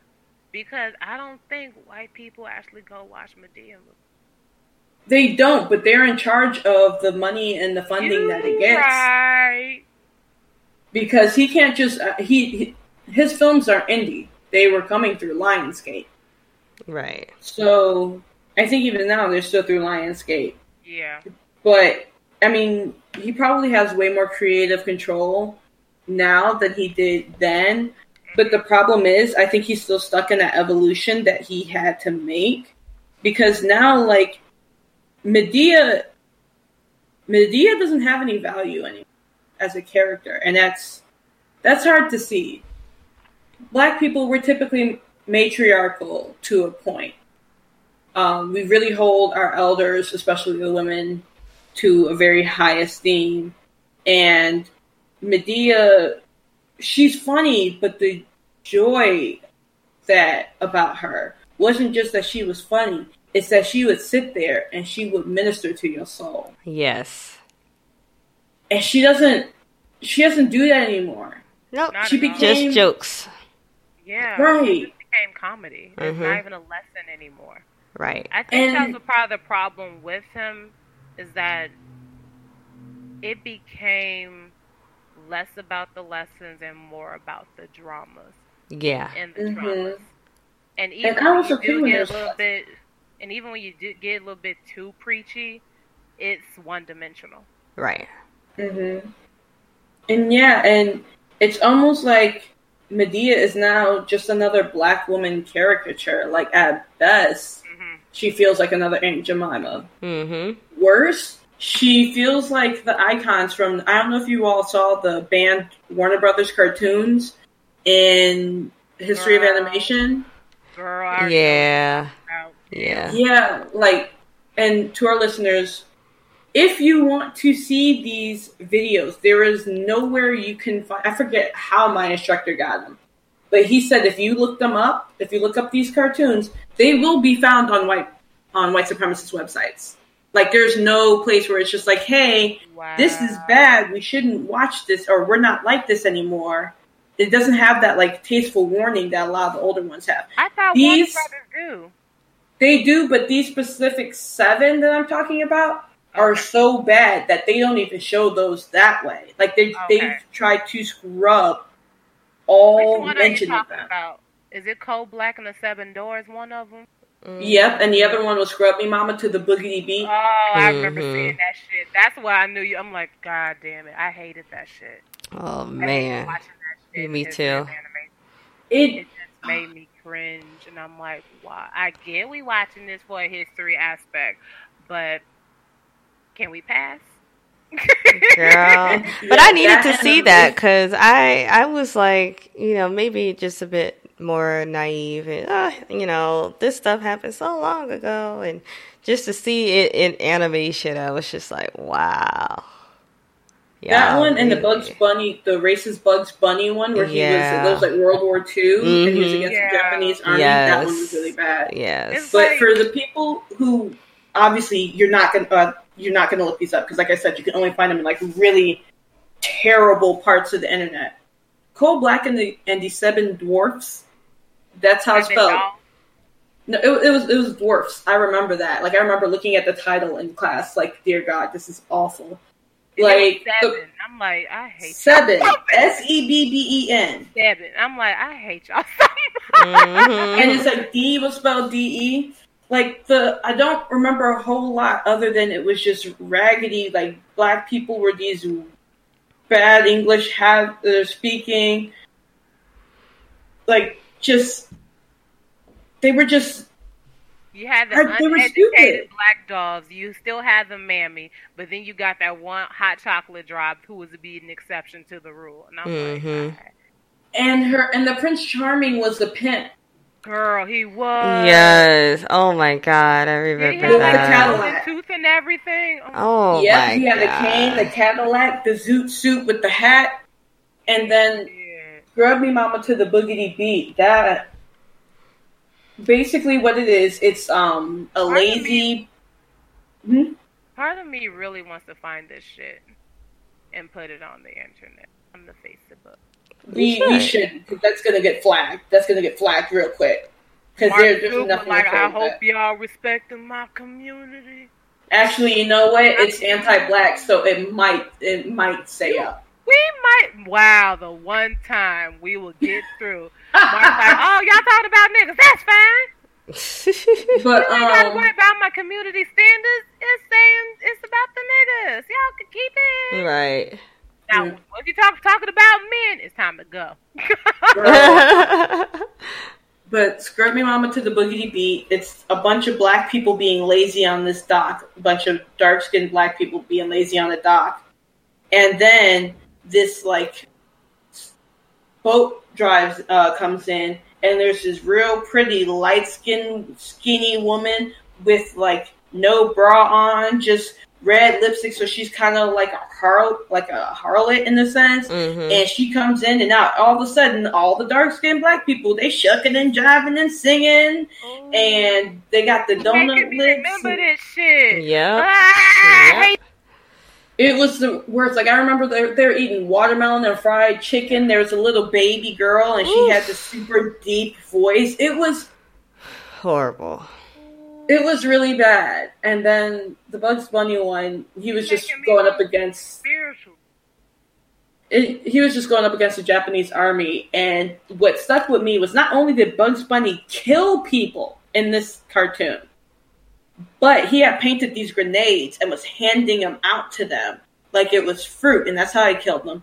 And as he's handing them out, he's like, "Here you go," and it's just pow, pow, pow, pow, pow. I did not know there were so many racial slurs for Asians until that minute and I and that was really kind of traumatizing even as an adult because like I loved Bugs Bunny as a kid. He was always witty. Like he was he was never mean.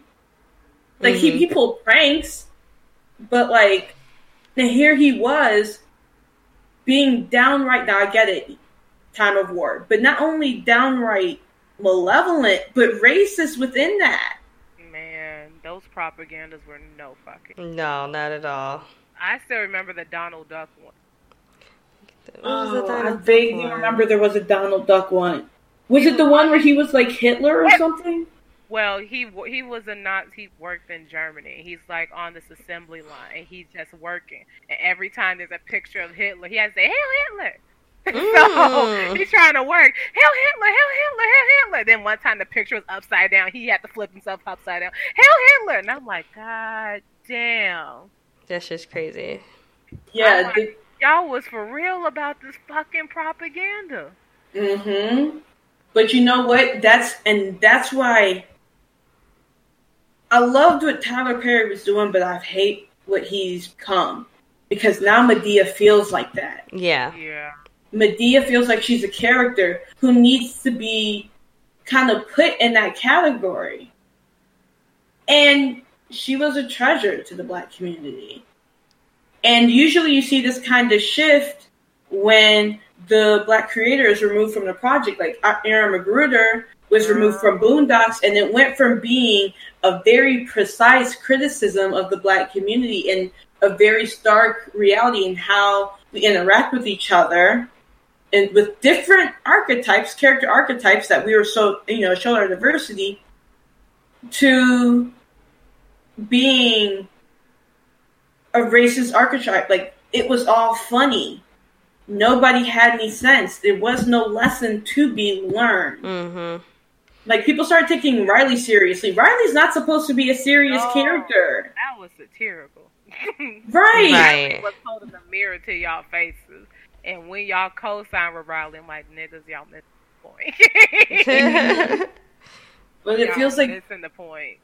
so so much and it feels like tyler perry is pushing out the same tired caricature and narrative over and over again. And he's like you remember in anastasia the lady from the orphanage when she um, anastasia when they first introduced her as an adult? And she's like yeah you have to go down to the fish market because i got you a job. And she's throwing on her name is at this point anya and she's like be grateful anya about her getting the job, and she's like, "No, I have this key that says I need to go to Paris." And it feels like Tyler Perry is just like, "Be grateful, black people." right. Because, like- right. What what do we get from this?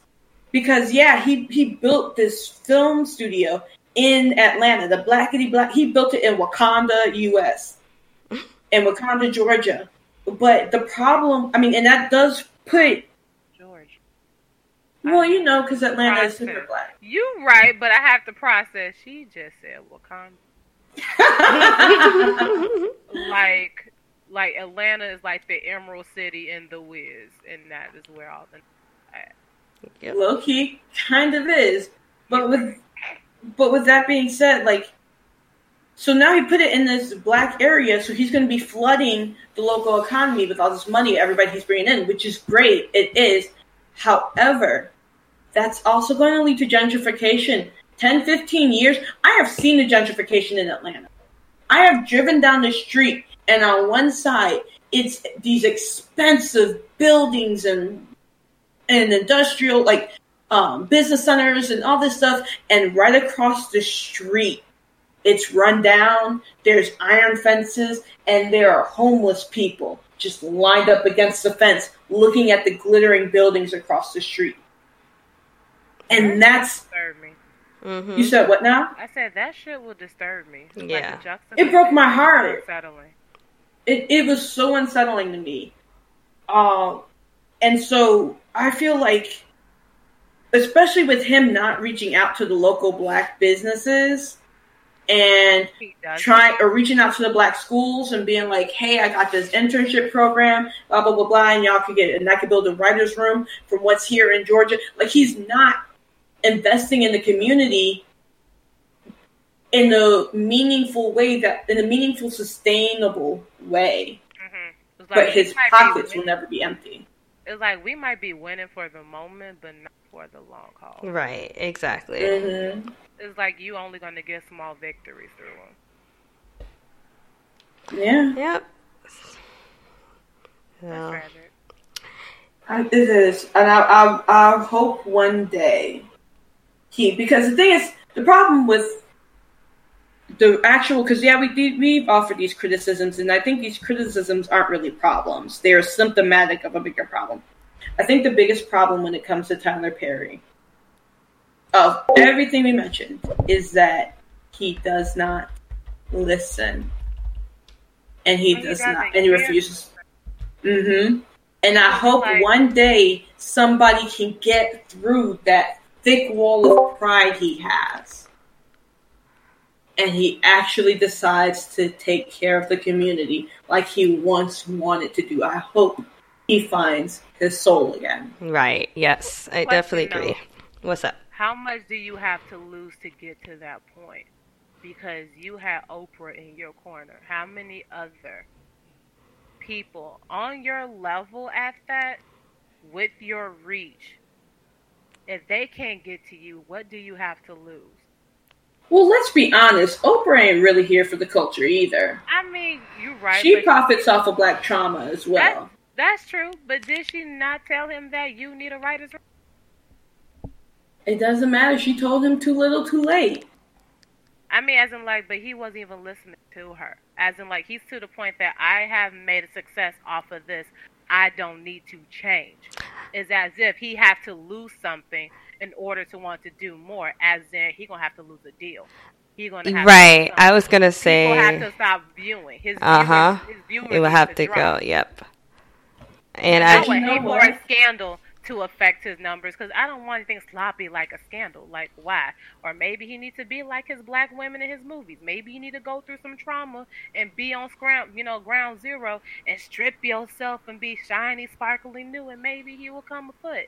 But I'm Mhm. like, I feel like this man will have to lose something on a catastrophic level to want to change. right. Isn't that how it's like in most of his films? Where people have to lose a lot. You to hit rock bottom, God? basically. Yeah. Exactly. Like this is the only reason where faith will feel important because you're at your lowest point. Right. As far as he's concerned, he been at his lowest point when he was homeless. And he pulled himself by his own bootstraps and I am where I'm at now. So I ain't gotta do anything different. I've already struggled. I am reaping the fruits of my labor. I don't Now, know. your folks gotta deal with it because people like my stuff, so I ain't gotta change.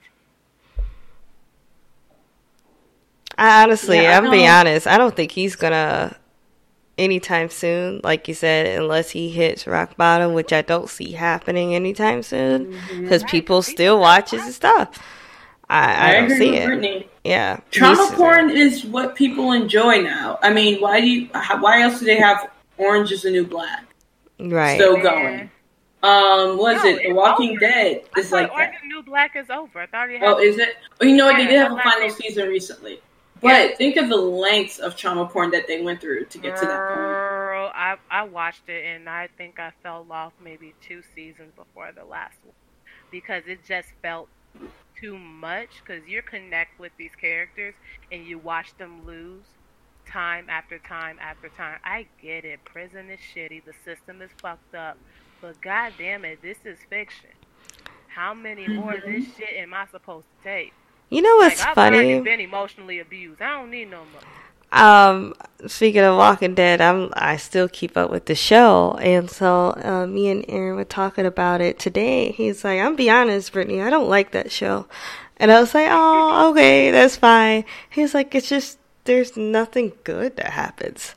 He's like, "It's after one bad group after another bad group, and it's no light at the end of the tunnel, and I don't know why you still watch it." And I'm like, and I told him, I was like, I completely understand. It's almost for me, I'm so invested in the characters that are still there because I literally half the cast left the show, but like the other half, I'm just like, well, I want to see their story. I'm invested in the story to see where it goes, but like, yeah, I get it from anybody else. I was like. I'll be done with that shit, uh, with that story, with that show. Cause it is trauma porn. Like, it's just bad shit after bad shit after bad shit. And I don't personally like it, but I like the characters. So I want to see where the characters go. So yeah. You was, doing me. You doing me like in the beginning. Like I'm gonna see how bad this gets. Yeah, I, I I'm am. gonna keep on watching. it's season 10 and i'm just like i know it's That's only to get worse it, it is it is a lot of seasons they do have a new showrunner her name's angela kang an asian woman and the writing is way better way better than what it used to be in the last couple of uh the seasons before but i definitely see why people just fell off because yeah, i mean ain't no cure. Like nothing's happening. It's just bad shit after bad shit. So you know i mm-hmm. people do like trauma porn they definitely do. And as long as there's a market for it, it's profitable. yep exactly. And we're gonna get into this pause y'all. We gonna talk about this pause real quick. Pause. Pause. pause That, you can't say that granddad you gotta say pause that shit No, You, you gotta say no homo. Granddad, You gotta say I, no homo, granddad. Granddad, I appreciate you saying no homo. I love you, man. No homo. Oh you know God, what's so funny? I remember when pause was like a big thing. Like when every dude was saying that, and it was like anything that was like remotely sexual or can be taken sexual to another guy, they're like pause, pause, and I thought it was just the stupidest thing, even back It then. is so stupid. Because I remember when no homo kicked off. Yeah, no homo. let, let me bring around bring it around so people can understand. Yeah, people like, what the fuck are the hoes talking about? We're talking about the episode of Boondocks. The the banned episode of Boondocks. Um, You're Tyler. Perry got this episode banned because he works with TBS, which is owned by Turner, as his Cartoon Network. And he at that time, I think he had two or three shows he on Turner show on Turner channels, and he had told them that if they did not get rid of that episode, he was going to pull his shows. And now you can only stream that online. You can't even find it on like Hulu or Netflix. You have to go to like the like the kind of shady but not really uh cartoon streaming sites to watch it. And I watched it for the first time that way. Oh my god, I was in tears. I was cracking. Girl. As in, the truth of the matter is that came about in that episode was that Tyler Perry following it feels like a cult. Yes. Just the It idea does. that in the in his like even in his genesis, just the idea that a lot of church families will pull up in buses. Mm-hmm. see his Yes. I'm like, It was a field some- trip after service. Like Yeah. that is some fierce ass commitment. Yes. Renounce all of Ice Cube. Word. Well, And your he- friend that was pretty good. I don't know why. just hearing, just hearing that it kind of solidified my idea that he wants to be that important figure in black culture just to Mhm. immortalize himself yeah. because I have to not I don't even think he wants to be the greatest because I don't think he have that grind like when I was listening to Will Smith when he was doing um, an interview for Bad Boys for Life he will talk about how he will feel this competitive edge Like I hear he saw The Rock doing what he's doing, being like mm-hmm. the highest paid actor. Like man, I felt that drive to be the best and start being a part of these movies. But he's like, I'm at the point in my life where if I'm not going to enjoy it, I'm not going to do it. I don't think Tyler Perry ever had that fire that he wants to make the best movies. I guess he just wants to be that face out there. I'm just he just wants to be heard. Stuff. I just want to keep cranking stuff out, so you can't say you don't see me because I directed it, I produced it, I did the writing, I did all of that. Tyler, Tyler, Tyler, Tyler, Tyler, Tyler, Tyler, Tyler, Tyler. Right. Like sometimes I get so tired just seeing the openings of a shit produced by Tyler Perry. Anytime I see that, roll my eyes. oh. oh, wait. Screenplay by Tyler Perry. You guys, do you know there is a show on Netflix? Um, I think what is it called? Summer Vacation. Oh my god, I cannot remember. But basically, it's like um, a family. One of the Mowry girl or women are in there, Tia or Tamera, but she's in there mm-hmm. as the lead. And uh, basically, they go down south and they uh, stay with their family member, like a grandma, for like the summer. And the children go to vacation Bible school. First of all, the oldest daughter have the worst wig I have seen since that movie that came out on Netflix. I was like, I don't know what Tyler Perry. Oh, a Fall from Grace. Yes, since that movie. Oh my god. Okay, so her wig is terrible. I don't the, know where he be getting bad wigs from. I, I don't understand. I saw some fire pastel wigs, it, girl, and they're like they be cheap too. Dollars. Yes, like 50 60 dollars, seventy uh, for a real nice lace front where uh pastel wig uh, come down the mid back seventy one dollars. Girl, yes. I was like, I don't need this, but I want it. I want it, right? But uh, just watching that shit, I was just like, this shit is so pandering. It's so fucking like just. Uh, it, I, I I couldn't I didn't like it because it felt so stereotypical like Black Baptist Church Vacation Bible School, and uh, it was just the way I have to find the name of the show. But when I watched that show, I was like, yeah, you you you ain't got no ideas, bro. No no new ideas at all. Well, and one thing that kind of struck me though, because this is a criticism a criticism that is actually for all of Hollywood. When I was watching Pause, there's a part where Granddad walks in and he's like, "Oh, Kadeem Hardison." Now, I love Kadeem Hardison. I ha- fell um, in love with him when he was nerdy Dwayne Wayne in the '80s with the flip up glasses. Like I like um was it like Helga G. Pataki would say to Arnold's picture, "You make my girlhood tremble." That man made my girlhood tremble. Okay, he was smart, he was sweet, he was handsome. I'm like, okay, Whitley was definitely had to earn him. But anyway, what got me was um, when Granddad saw Kadeem Hardison, he was like, "What are you doing here?" And Kadeem was like, "What am I supposed to do? Wait for the next Akeelah and the Bee to pay my bills?" and that was funny, but like I actually got a little sad mm-hmm. because that's how most black people in the entertainment industry, from what we see, have to up until recent years. That's how they had to make their money. They had to wait for that one breakthrough film that all the markets wanted to see.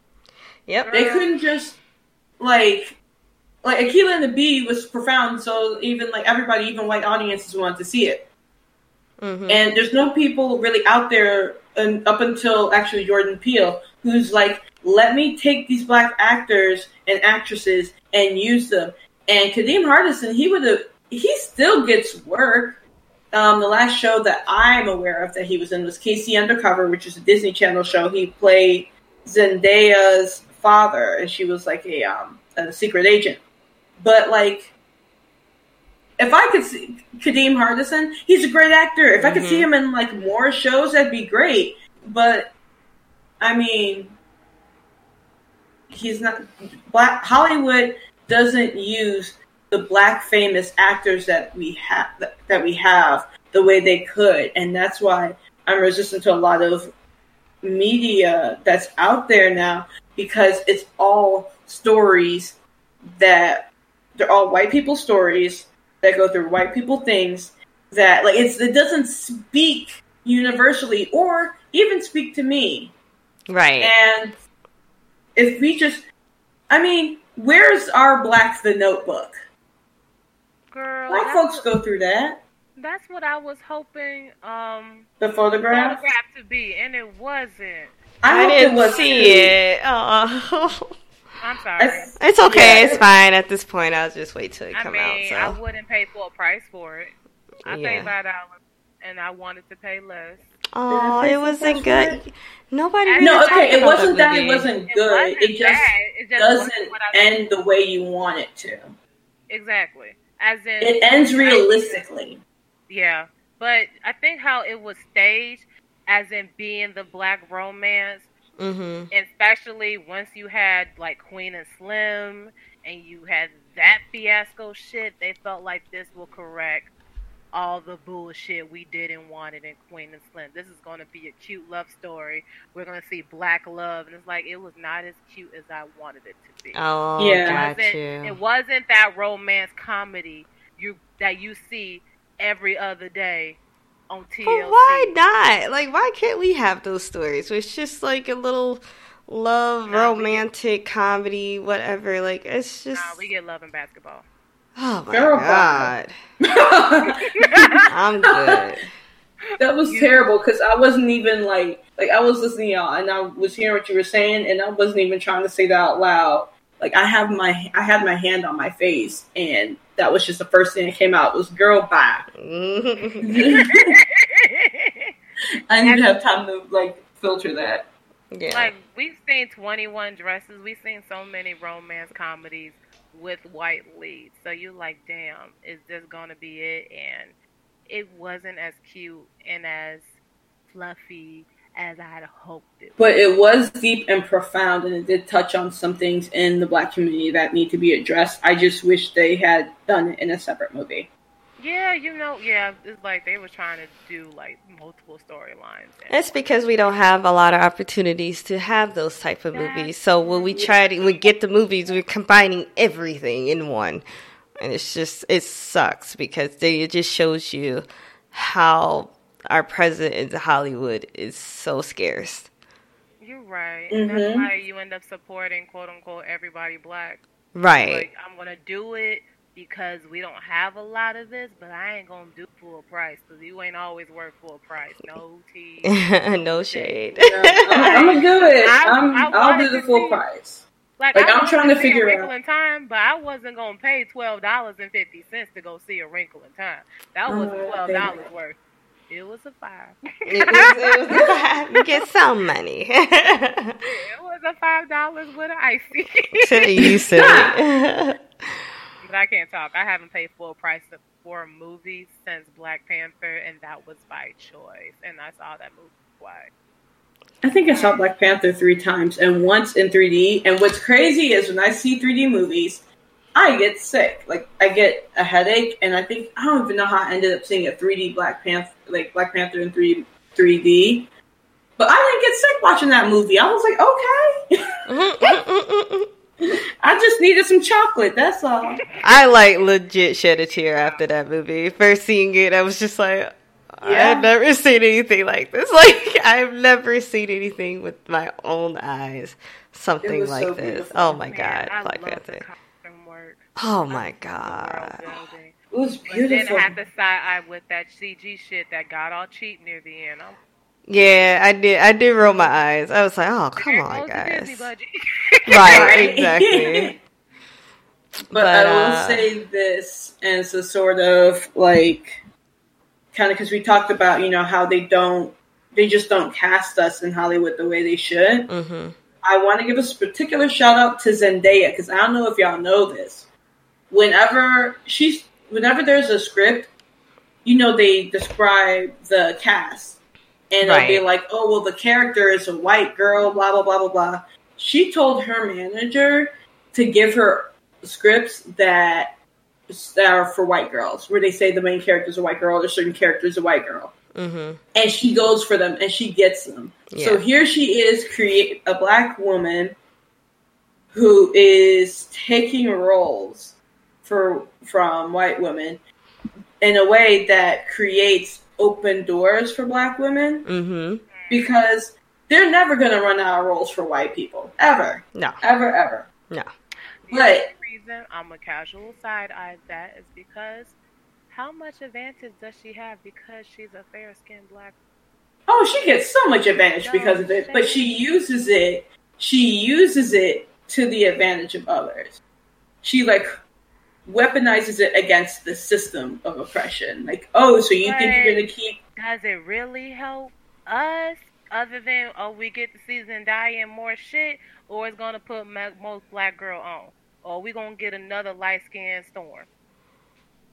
Mm. Oh, I was following you, and then you said light skin storm, and I was just like, oh no. So I know, I, I know what you're talking about. I just As my in, brain like- was like, no, that was As a in like, as in all you're doing is creating your own exposure for yourself. I don't think it really helps the other issues.